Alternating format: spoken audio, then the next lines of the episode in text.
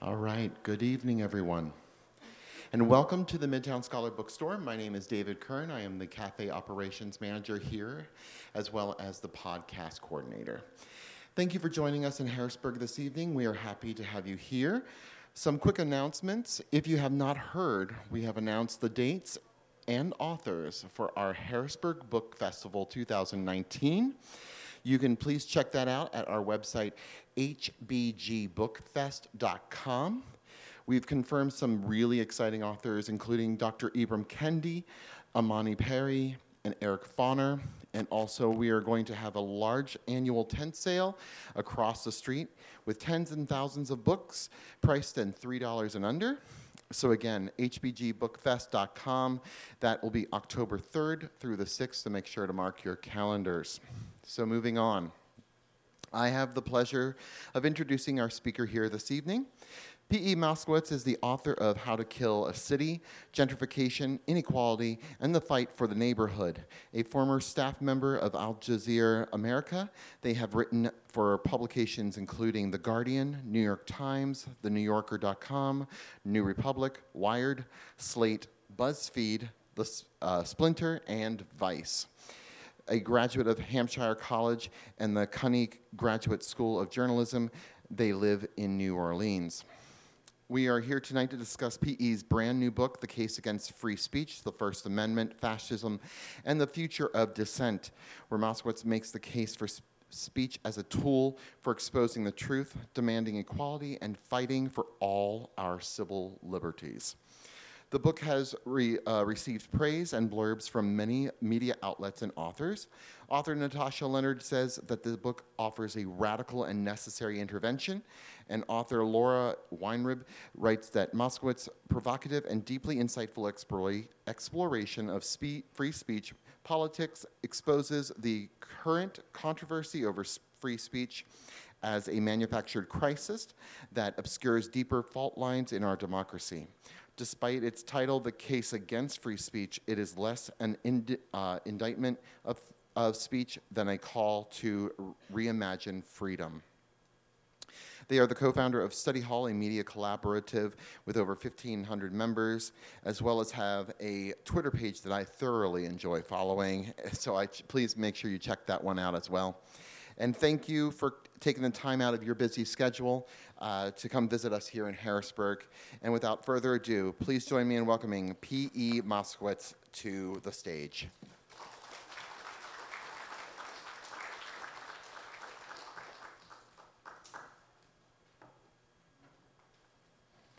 Hi, everyone.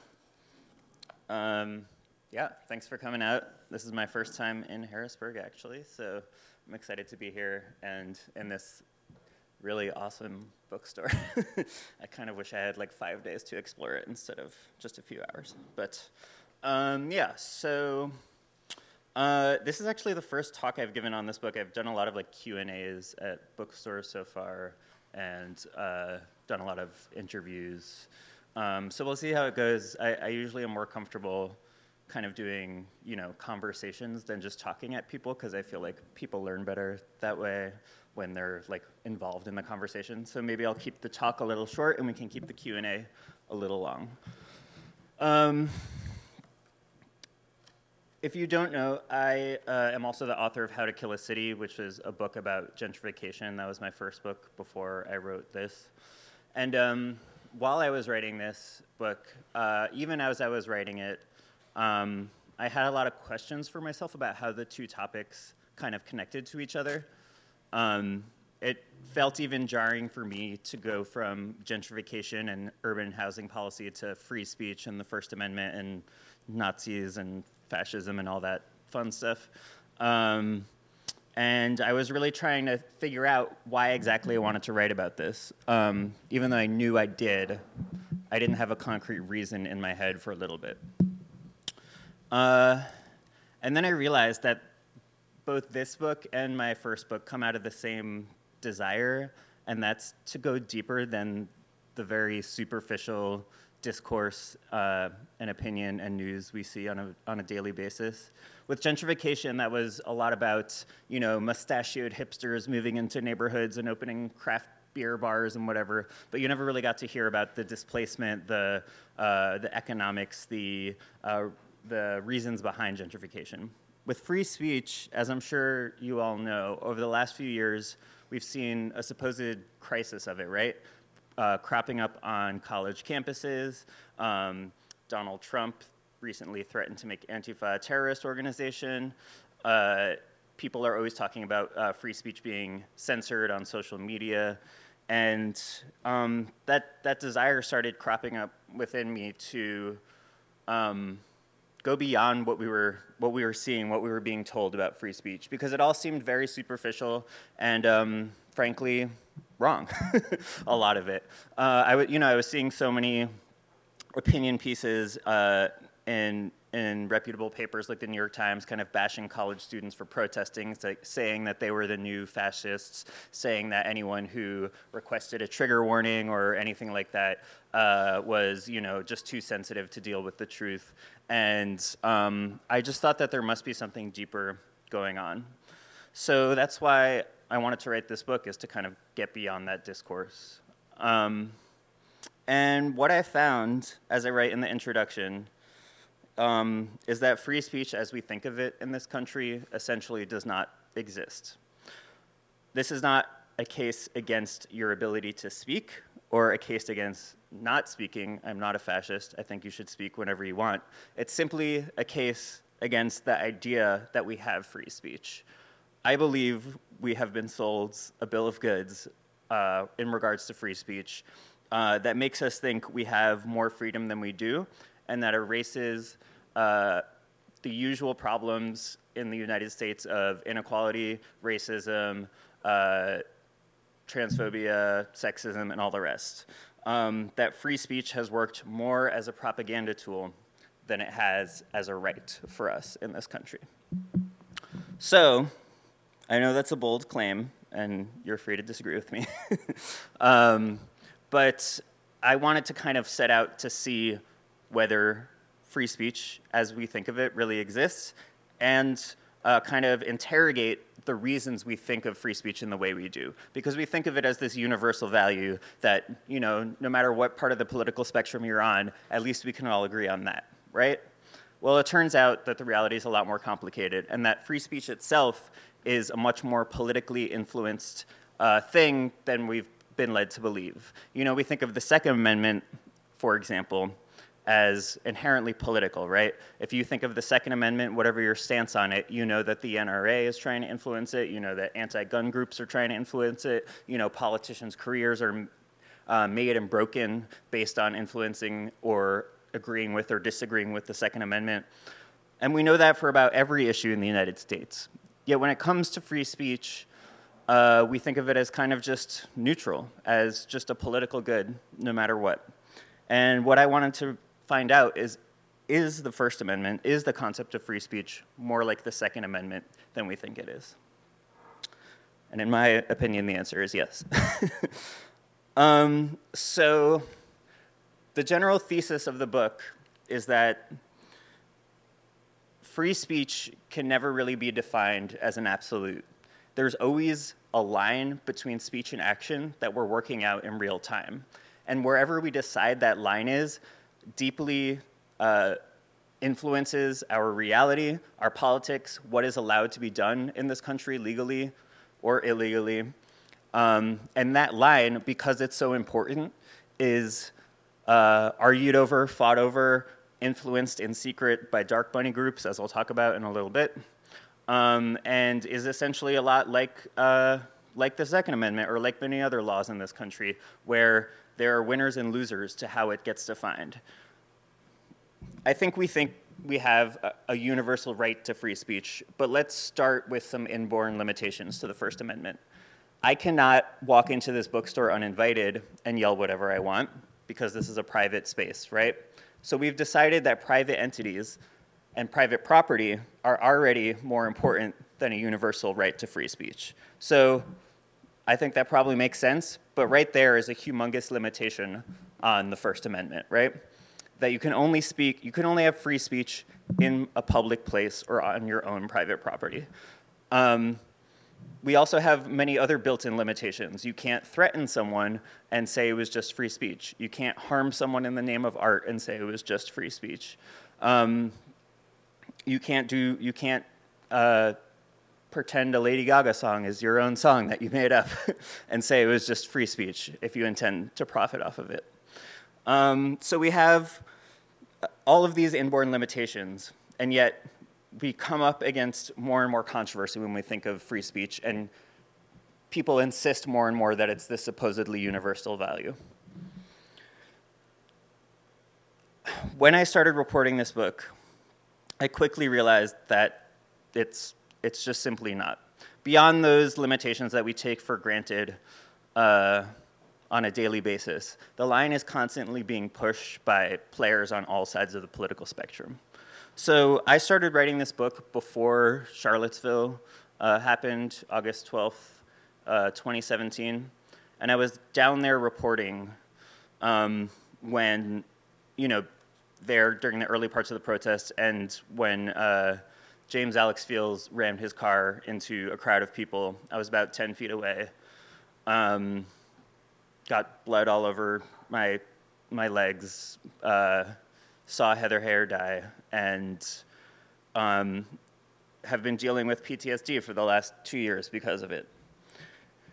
And it's been really hard, but it's also been, in a way, beneficial for how I think about this, how I thought about this book and writing it, because all of a sudden it made crystal clear to me that when we talk about free speech, we're not just talking about abstract politics, we're talking about a life and death reality of, about what we allow in the society and what we do not. Everything leading up to what happened in Charlottesville was legal under the, uh, the premise of free speech. James Alex Fields posting memes of cars hitting protesters uh, and with the text Black Lives Splatter was legal. Nazis organizing on forums in the names of free speech was legal. Nazis protesting with AK 47s and other semi automatic weapons in the streets of Charlottesville was le- not only legal, but given vast amounts of police protection. And let me remind you that nowhere in the First Amendment does it say the police must protect your free speech, only that you have free speech, right? So that was a purposeful choice by the city of Charlottesville, by the state of Virginia, and by many other people to allow a certain kind of free speech that led to violence. And it, as I said, it really made crystal clear for me that this is always a line, it's always moving, and it always needs to be challenged. Um, after Charlottesville, for the last two years, as I said, I've been struggling with PTSD. I'm in therapy. Don't worry too much about me, uh, in case you are. Um, but uh, I, I really wanted to see all these these kind of ground zeros of free speech, where we where we kind of take we think there's a, a, solid definition of free speech, and I wanted to push the limits and show that there was no solid definition and that there's actually just a bunch of political influence going on here. So, um, why don't we just start with saying that the United States uh, never really had as much free speech as we think. When the First Amendment was passed, within the first few years, uh, some of the same people who were drafting the Constitution and the amendments were prosecuting uh, journalists and newspapers for printing things they didn't like. They were shutting down uh, political dissent uh, and jailing people who were agitating for leftist revolution. Um, and uh, you know, using uh, laws like the Alien and Sedition Act to essentially criminalize speech that they did not like, right? So right from the start, there was uh, less free speech than we like to think there was. Let's also not forget that uh, the Constitution legalized slavery, or put into codified into law that slavery existed. That uh, in order to vote, you had to be a white man who owned land, couldn't be a Native American, a woman, or an African American slave. Uh, so that equaled about 6% of the population right there. So if you think free speech, uh, if you think voting is a cornerstone of free speech, which I, I do, it's a bedrock of free expression, right? then the people who crafted the First Amendment thought that it should be a bedrock of the First Amendment for 6% of the US population. So, right there, we have a huge limit on free speech that is almost never discussed. Throughout history, we can see the same thing. Does, I can bet when I ask about uh, the most famous line in regards to free speech and the limitations on it, most of you will think of shouting fire in a crowded theater, right? Does anyone know what that line is actually from? It's not about theaters and it's not about fire. It's about a Supreme Court decision that ruled that during World War I, you could jail leftist protesters for agitating against US intervention and imperialism because they were essentially doing the equivalent of shouting fire in a crowded theater. That by dissenting against war, they were causing too much uh, of a ruckus and should be imprisoned. That law was eventually overturned about 50 years later, but it goes to show you that even our most famous quote about the First Amendment and its kind of logical, uh, the logic behind it and its logical limitations, you know, you can say whatever you want as long as you don't cause direct harm through uh, causing hysteria, is actually not true. It's based instead on the United States prosecuting people. Um, so, with that in mind, it was really interesting to look at the current discourse we have about free speech. Um, I'm sure all of you have seen these op eds over the last few years about college campuses, about people being quote unquote deplatformed, uh, speakers being disinvited, um, college students protesting against uh, alt right speakers or co- controversial speakers. And in a lot of this discourse, I saw the First Amendment brought up. Well, that was, that was curious to me for a few reasons. One, private institutions can do whatever they want, as we said, right? Uh, there's no law that says a private institution has to host a speaker or present opposing points of view. Two, it seemed to really elide the real things that were happening on, camp- happening on campus. And all the op eds, all the newspaper articles, all the discourse I saw on social media about these dangerous college students, um, I never really saw what they were thinking or what they were fighting for, right? So I actually went back to all these uh, kinds of sites of controversy and interviewed all the people involved with them. Um, I went to Middlebury College in Vermont, where uh, students protested against Charles Murray speaking, the uh, famous conservative author who, uh, who theorized that uh, intelligence could be kind of predicted based on race and poverty. Um, I went to Evergreen College in uh, Washington, where students, well, students didn't really start anything. There was a 40 year old uh, event called the Day of Absence, Day of Presence, where white students and students of color would kind of split up and talk about racial issues uh, on campus. And it used to be that students of color would go off campus and white students would stay on campus. And all, obviously, all of it was voluntary. For the first time, a few years ago, they asked to reverse that situation where uh, black students would stay on campus and other students of color would stay on campus and white students would leave. Once again, completely voluntary. Uh, Fox News caught wind of the story and turned it into one of the biggest political controversies of, I believe it was 2016. Um, and essentially said that these students were creating, you know, fascistic campuses where if you don't agree with them, uh, you know, you have to get off campus. It was a complete and uh, utter fabrication. But what was happening on campus was actually a lot more interesting. And this is true at Evergreen, it was true at Middlebury, it was true at Reed, it was true at UC Berkeley.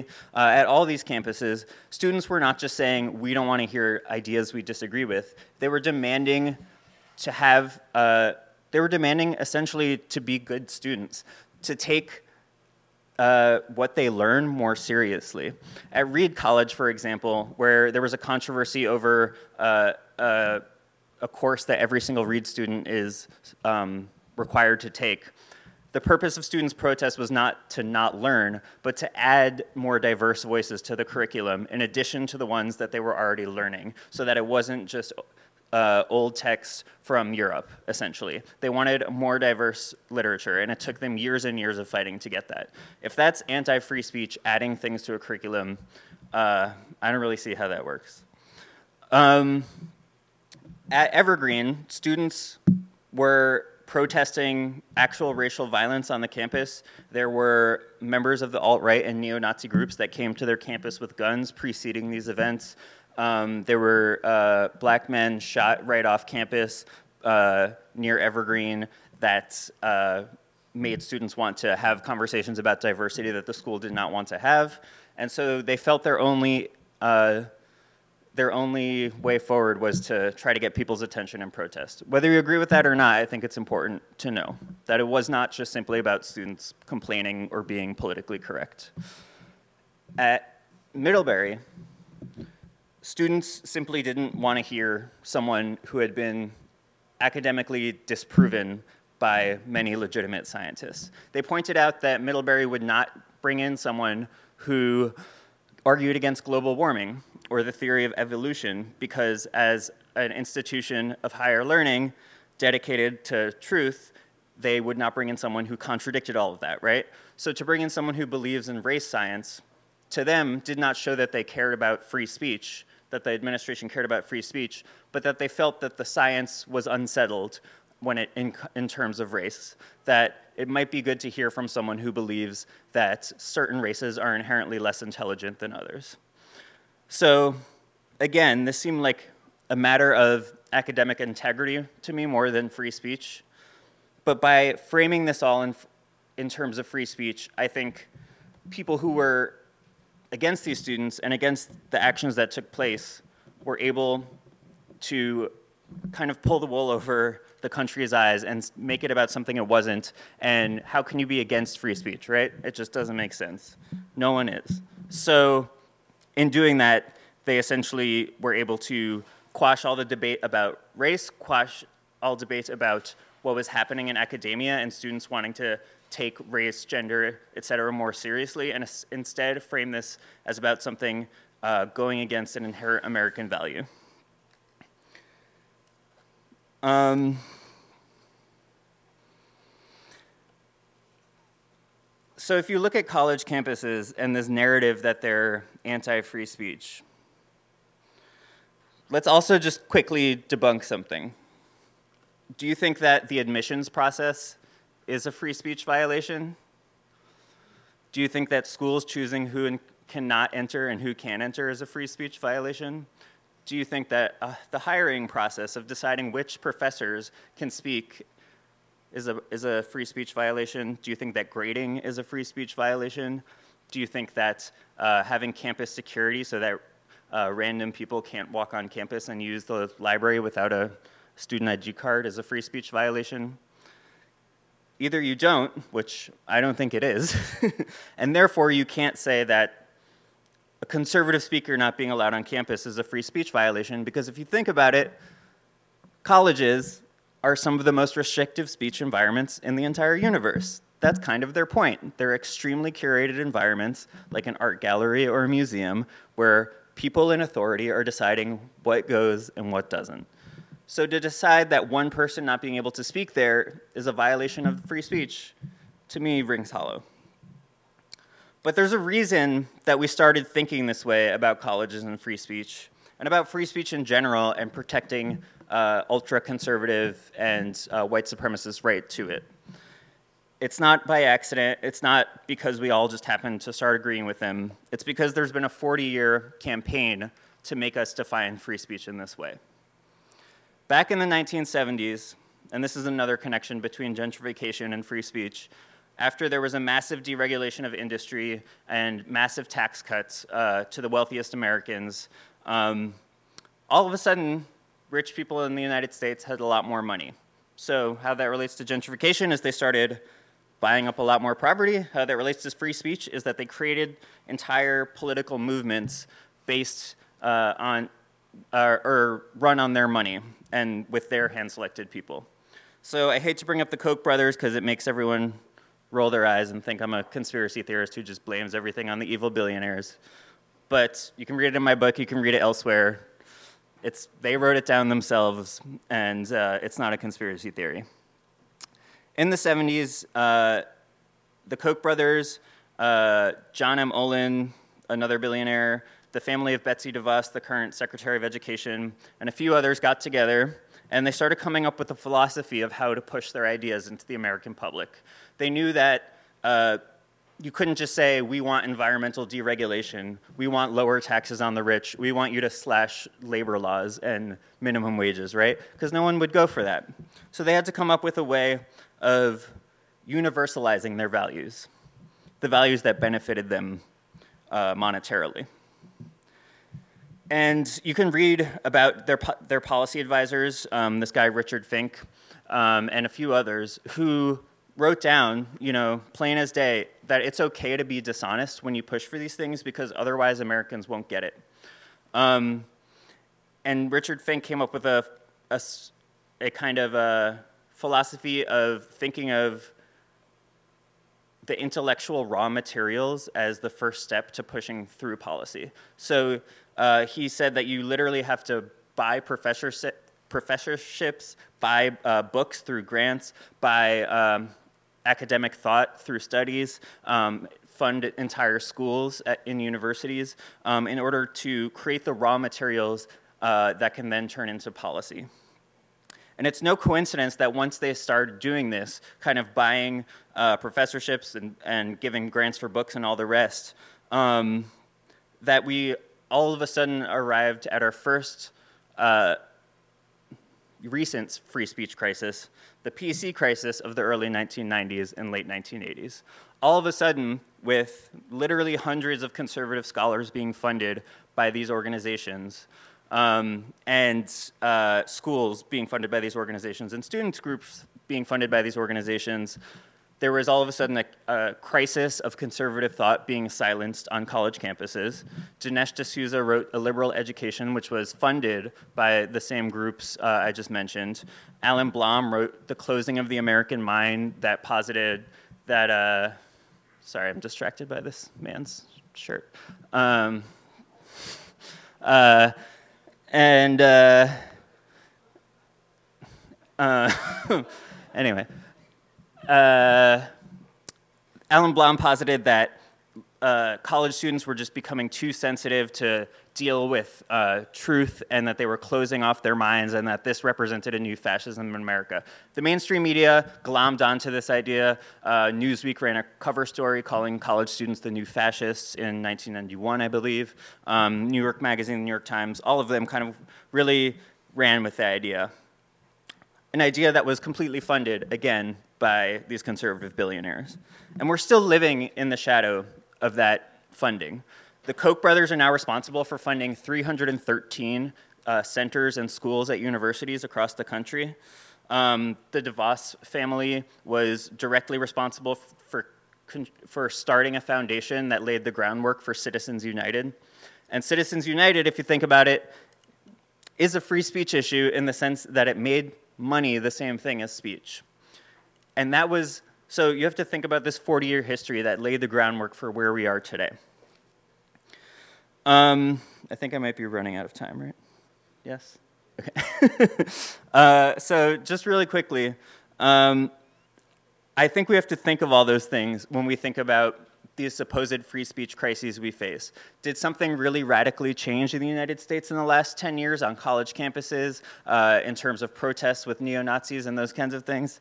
Uh, I don't think anything much has changed in that regard, except that we've been taught to think that this is something new and that we have to defend the Nazis when it happens or the far right when it happens. And I think that's simply not true.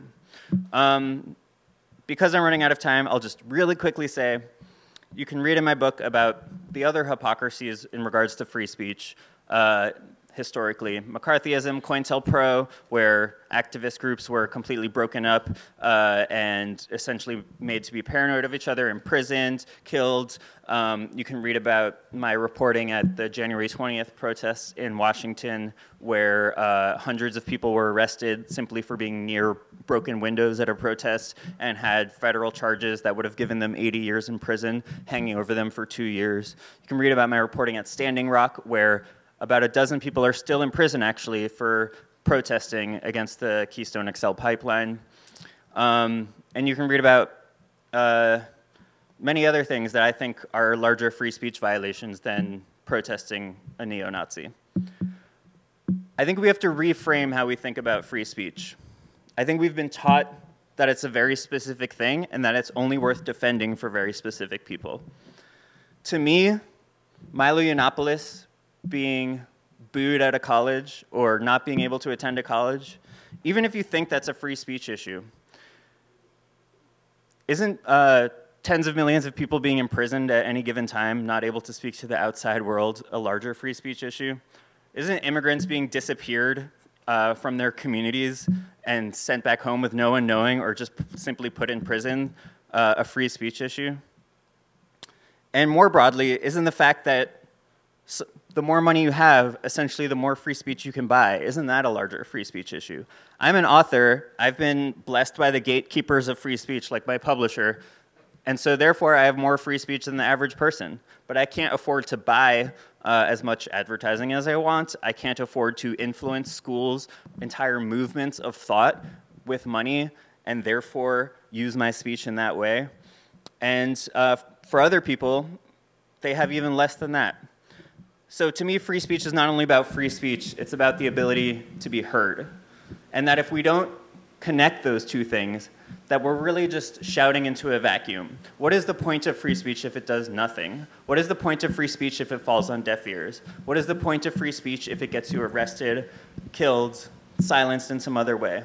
And what is the point of free speech if it, was, if it is reserved only for the few who can afford the most of it? This is not a case against talking. It is not a case against speaking. It is a case against the idea that we have free speech in this country. Because given the inequality we face, given our corrupted democracy, given the, the fact that we live in a society essentially run by billionaires, we do not have free speech. We have free speech for the few and an illusion for the rest of us. And with that, I'll take some questions. Hi, everyone. Thank you very much, PE. So I'm going to come around with the microphone. Please raise your hand. We'll try and get as many questions as possible. So, uh, questions, questions? Raise your hand so I can come to you with the microphone. Oh, we got one up in the balcony. Hold on. I'm going to be going up and downstairs tonight. All right, here we go. Okay. So, um, so I appreciate a lot of what you said. Now, some of the things with regard to colleges are a little more complicated. Some of them are private, Middlebury, some of them are public, Berkeley, or I teach at Shippensburg University, not far from here. Um, it's not the, quite the case that Middlebury invited Charles Murray. A conservative group at Middlebury invited Charles Murray. So, does the rest of the campus have the right to say that conservative group doesn't have the right to invite Charles Murray. I don't like Charles Murray either. Why don't we just not go? Why don't we have a picket line outside? Um, Berkeley, um, what is it, 60 years ago, uh, left wing students at Berkeley protested against the lack of free speech and the free speech movement. And mm-hmm. basically, that Sproul Plaza became an open forum. So, would we want that not to be an open forum um, on a public campus, public university? Would it be would would the left in the end be paying the price if student groups are not allowed to bring uh, speakers they want to bring to campus? Mm-hmm. That's a great question, and I don't I don't know if I have an easy answer to all of it. Um, with regard to public universities, I think there can be an argument made that it's legally trickier to disinvite a speaker or not invite a speaker. Although I also think that's uh, frankly just like shaky legal ground and a bit of BS because, as I said, public universities are making decisions of what to have there and not have there all, all the time. There's no law that states they must present equally conservative and liberal views. Uh, there are there are conservative colleges that don't invite leftist speakers all, all the time, um, and that that is as much not a free speech violation as uh, a liberal college like UC Berkeley inviting, not inviting or disinviting a conservative to me. Um, with regards to students protesting and uh, kind of shutting down a speaker, obviously that's not a legal free speech issue to me because students are not the government and therefore cannot legally infringe uh, someone's free speech. Um, but I also think that you have to listen to what the students are saying. Um, Milo Yiannopoulos, for example, was known for uh, posting the phone numbers, dorm room numbers of trans students, of uh, undocumented immigrants, uh, inciting actual violence. Several people have been shot outside of Milo Yiannopoulos events um, or stabbed, I think one of them was. Um, in the case of Charles Murray, this is a very overly white uh, campus, right? Uh, or, or and very not diverse in many other ways. And students of colors didn't feel safe there when you when you talk to them. So to them, again, it was not about just hearing dissenting viewpoints or differing viewpoints. It was a matter of material safety of feeling like the campus. I mean, the the talk was being presented by the president of the of Middlebury uh, or the president of uh, Allison Stanger, whatever her official title title was. Um, and they feel they felt like they were essentially sanctioning racism on campus. So whether or not you agree with with the idea of shutting down controversial speakers, I think it's just really important to listen to the actual material realities that went into uh, these decisions that were not made lightly by the students, I should say. I mean, they wrote like a 10,000 word document called Broken Inquiry on Campus, which is still available online, which really wrestles with all these issues. It's not just like, oh, we don't want to hear him speak. It's like this very philosophical thing, um, which is definitely worth reading if you're interested in it. But yeah, so I don't have an easy answer. I just think it's important to, to reckon with the realities that they were facing. Question? Oh, we got one right here. Hi, um, this is a completely new topic to me, so I'm just kind of, kind of trying to understand the whole thing. Mm-hmm. Can't people like just say their opinion without being hateful about it? I agree. People should do that. um, yeah, I mean, I think so. I have I have conflicting feelings about like framing things as like hate speech, for example. Like in France, uh, it, it's illegal to say things that are anti-Semitic or um, to, you know, yeah, agitate for anti-Semitic things. Um, but what often happens when these laws are passed is that the government will decide on their own, like what qualifies as, let's say, anti-Semitic. So right now there are people protesting Israel for the, its treatment of Palestinians, and that, that's now qualified as anti-Semitic and can kind of like land you in trouble in France. Um, so there's a very fine line between between like wanting to control hate speech and having that kind of backfire. That being said, I think it's all of our responsibilities to demand that people be respectful of everyone. Uh, because we, again, we are not the government, we are not Congress, so we cannot make no law that impinges on people's free speech, right? That is not our, our duty, our responsibility, or our, in our ability. So again, it is our responsibility to demand that if someone is shouting down uh, people of color or Jews or whatever, to make sure that we do live in a respectful society and that is not impinging on their right to free speech. It's being a responsible citizen. Hi, I want to first of all thank you for coming to Harrisburg to speak to us. Um, having trouble thinking of how to frame this as a question, but I'll just give you my experience and then maybe you can comment on it.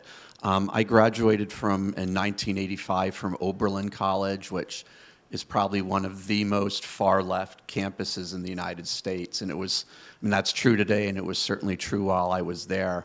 Um, you know, I'm I'm definitely left of center mm-hmm. in my politics, but I did feel the the environment there was very stifling uh, toward con, you know toward conservative points of view. Uh, we did have a Young Republicans Club. Uh, the event I, I really remember, this was my senior, senior year, so this would have been, been the spring of 1985. Uh, there was, you know, this is when there was still apartheid going on in South Africa.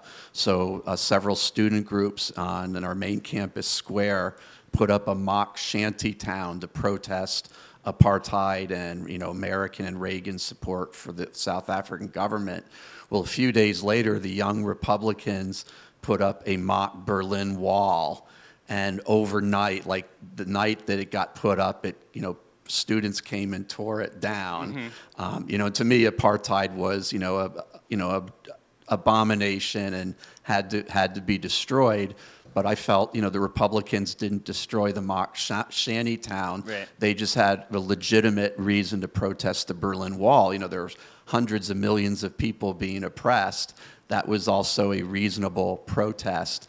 And you know, the left-oriented students didn't even let it up, let it stand for 24 hours. Yeah. So I kind of felt there was, you know, you, it's fine to protest apartheid, but let the Republicans also protest uh, the Berlin Wall and you know communism. So I just felt at the time, and I guess I still do today, that there can be a stifling of you know right opin- you know right leaning opinions on college campuses, at least the far left leaning ones. I just wanted to hear your comment on that. Thank you. Yeah, I mean, I think, you know, as young people work out their politics, things can definitely go too far. I, again, I don't think it's necessarily a free speech issue. It's definitely not one from a legal perspective. I also went to one of the most leftist schools in the country, Hampshire College, uh, which might even be more to the left than Oberlin. uh, you know, and I, I had my qualms with the leftist and uh, social justice activism, therefore being kind of conformist and stifling in all those ways. So um, I think I think that exists across the spectrum. You know, I do not expect to be received well at a conservative Christian university. Um, so, and I, I don't think I would demand to either because that is the, their safe space for them to discuss what they want to discuss. Um, so I do think it's a little strange for, for conservatives to insist on being safe to express their opinions anywhere and everywhere. I think it's maybe that they're used to being able to express their opinions anywhere and everywhere without any backlash, um, and that in these very small spaces where they're not, uh, it's all of a sudden confusing to them. That uh, sorry, I want to get more questions in, but uh, but yeah, I would also say like this goes back to the the line between speech and action. Is putting up a Berlin Wall speech or action? Is taking down the Berlin Wall speech or action, right? So if one is speech but the other's action, then you're kind of taking a side there, right? So you could view either as a legitimate form of speech or both as legitimate forms of action, but they're one in the like whose speech is more important there, the conservatives or the people who feel like it's their free speech to take that wall down. So yeah, it's complicated. I don't have an easy answer. Yeah. One right here in the front.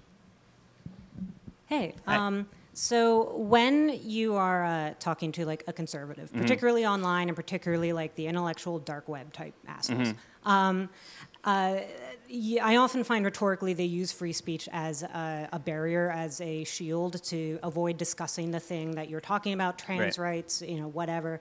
I have yet to really find a rhetorical device to get around that because they frame their uh, arguments in a way that's so appealing to liberals. So, Right. eh, have you found any, you know, in researching and thinking about this, any way to sort of talk to someone who is using free speech as a weapon and getting around that to talk about the thing that really matters? No. uh, uh, no, I mean, I, I mean, I think one, I think there are things that like leftists and conservatives can agree on when it comes to free speech, like Facebook and Twitter and you know these, these large tech companies uh, that basically control what everyone is allowed to say. Eighty percent of of internet traffic now goes through Google and Facebook. Um, so you basically have these monopolies that get to say what is appropriate and what is not. Um, that I would gladly, you know, reach across the aisle to discuss. Um, but I do think that you know it's hard. It's really hard when someone is be, when someone is being evasive to um, whatever they're being evasive about. I mean, it might be free speech, but what they really don't want to do is talk about the real issues of that are really uncomfortable to talk about. Um, so I, I don't have a solution to that. Uh, one thing I will say, which you can read more about in the book, is that the ACLU used to be like an, uh, an explicitly leftist, nearly communist organization in the early 1900s that defended uh, unions uh, bombing uh, buildings of, uh, you know, of bosses that were suppressing them, um, and uh, did not ever defend right wing causes, and also had a definition of free speech which was very different than it is today. It involved the idea that more of what I was talking about about if you can't be heard, what is the point of your free speech? So their definition of free speech, and I think a good leftist definition of free speech, is it's not just about being able to say any, something. It's about being able to realize that action without, or what you want without uh, repression or imprisonment. So for unions and leftists back in the 20s, that meant that free speech and free expression was not just the ability to s- shout into a void, but the ability to realize what they were all shouting about through, in their case, a worker-controlled society. That doesn't really answer your question, but I think that it's helpful to realize that free speech didn't always mean what it used to now, and that it that when people shout about it, they might not know what they're talking about. PE, E, we have one over here. Over here. Thank you. I'd like to go back to Oberlin and the Berlin Wall. Uh, do you know, sir, who asked the question, were both those displays put up in an area that the college approved of being used for that purpose? Okay, I won't hold you to it. Mike. that, that's okay. Okay, but it was where people it was where people put things. Okay, now my question is this: Are there property rights involved? What if the conservative students had spent three hundred dollars buying materials to build that wall and hoped to use it in some future time? What if they didn't want to do anything with it? Was it still their property? Yeah, I mean, I, I'm you know I'm not a property law expert, but um, uh, yeah, I think that's a legitimate issue. And again, it goes back to the idea that there are certain things that supersede free speech um, that we've agreed on, apparently, like private property. Um, and in general, I mean, the entire college is private property. The the college could decide to expel any of those students that they wanted to because they're there at the college's will. So um, I think the idea that we have like universal free speech in the case of this Oberlin campus is just, it's not, you know, the college is allowing it to happen, but it's not up to the students what gets to be expressed. It's up to the college ultimately. We have time for like three more questions. I have one here and then there. Uh, Hi.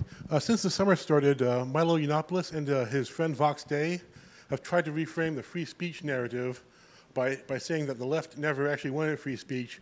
They just wanted pornography and to talk dirty to kids.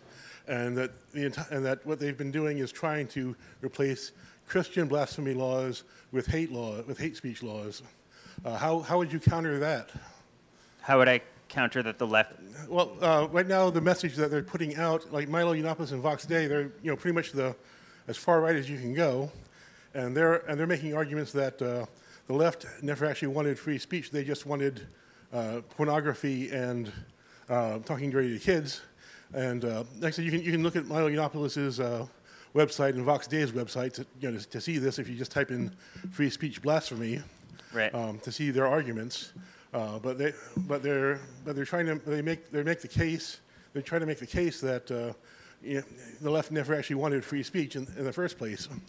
Uh, I mean, two things to that. One, the, a lot of the reason Milo Yiannopoulos fell off the map is because he was found to be defending pedophilia. So uh, that seems to kind of be counter to his stance that the left wants to just influence kids with sex or something. Uh, maybe it's a deflection so no one realizes that's what he was doing. Um, Two, again, this goes back to whose free speech matters. Does it matter that Milo Yiannopoulos gets to speak more than the kids protesting him get to speak? To me, they're equally legitimate forms of speech, and there's no, uh, there's no answer to who gets to speak and the other one doesn't. Um, hundreds of people protesting in the streets of Berkeley over a Milo Yiannopoulos uh, event, that is a perfect example of free speech, free expression, and protected protest. So the framing of, of Yiannopoulos and all those far right uh, provocateurs as victims, um, to me, is is an, essentially just a lie uh, to sell books and to to increase their uh, speaking fees. I, I'll also just point out that they, the same kind of foundations that I was talking about, pay for Milo Yiannopoulos' tours, pay for the student groups like the American Enterprise Institute that invited Charles Murray uh, and other co- conservative groups. They pay for the publishing of these books. They pay for the media appearances and the networks that uh, they run on. And it's a kind of self feeding system where they say something extremely controversial and stupid. they get invited by the same uh, funded groups to talk it up. They get protested. They sell more books. They go on Fox News to talk about it, and it just repeats itself in this endless uh, manufactured cycle. So I have no sympathy for him at all. is my answer. We have one right here. So, um, kind of using your idea of whose free speech matters, I was wondering, you know, a lot of times when we have these kind of discussions, we come to this point of talking about bipartisanism or nonpartisanism. And do you find that trying to create a space, whether that's online, on college campuses, in writing, whatever have you, of trying to bring a neutral, quote unquote, as neutral as you can possibly be, space is valuable to getting at a universal truth, or is it equating two things that maybe are inherently truth and not truth, or is that just a really complicated issue? And like, is there value to trying to create nonpartisan spaces when we talk about free speech?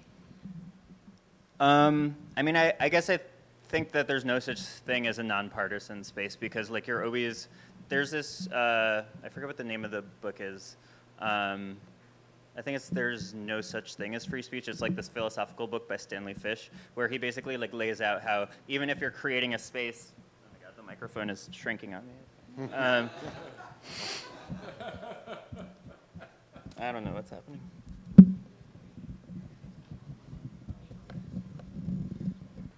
The microphone has had enough of me talking. Um, you, even the space you create, and you know that's in and of itself a political act. The other, but the one other thing I would say to that is that I think the internet has made us believe that we always have to be like fighting each other and at heads with each other, and like all the same issues were happening before the internet, but people would discuss them in their little book clubs or in their political groups where you were not saying, hey, let's talk about the minimum wage, but we have to do it in a space where also neo Nazis are talking about something else, right? so um, I think you know, obviously coming together, sharing dialogue, and all that is good. But I think it, ha- I think there is also value to private spaces of curated thought and experience um, that can allow people to, in a way, speak freer than they would in this kind of mess of everyone talking at the same time. All right, we have one last question right here in the front row again. Hi, thank you for uh, speaking with us. Um, I tend to be more right of center. Mm-hmm. I'm more of a libertarian um, than a conservative, mm-hmm. and uh, someone who feels very politically homeless in, in, the past four to five years, mm-hmm. maybe even longer than that. Um, I see, I see the cycle that you're talking about, where the money funds think tanks and um, on both sides, and they have their own media that you know funnels it through, and um, it feels like with the internet and social media, where you have access to everything, we've gotten more closed off. Yeah. Um, and we only read the stuff that we. We tend to agree with, and that's you know you can go into Facebook algorithms and all that. You like one story, you're going to get ten stories that speak similar truths.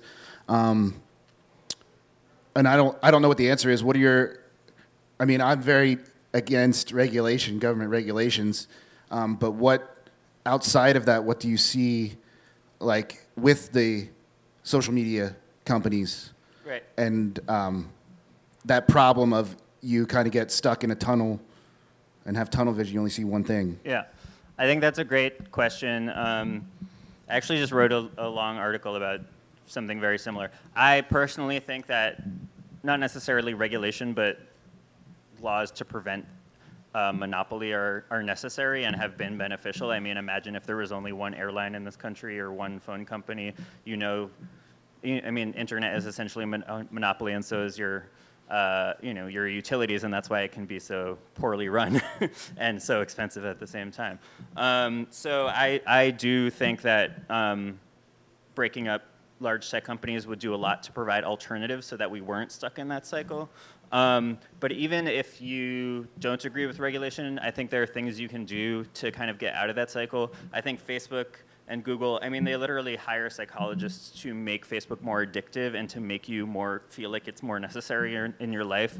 Um, and so one of the things to do that is to make you always be viewing and clicking on things that you agree with and that give you that little dopamine hit because you're or make you angry because those are the two most extreme emo- emotional reactions. There's no space for nuance there, essentially. So there are a lot of alternative uh, social media platforms um, that I can't really name right now, probably all of them. but uh, but yeah, I mean, I would just uh, suggest um, looking for alternatives and kind of trying to.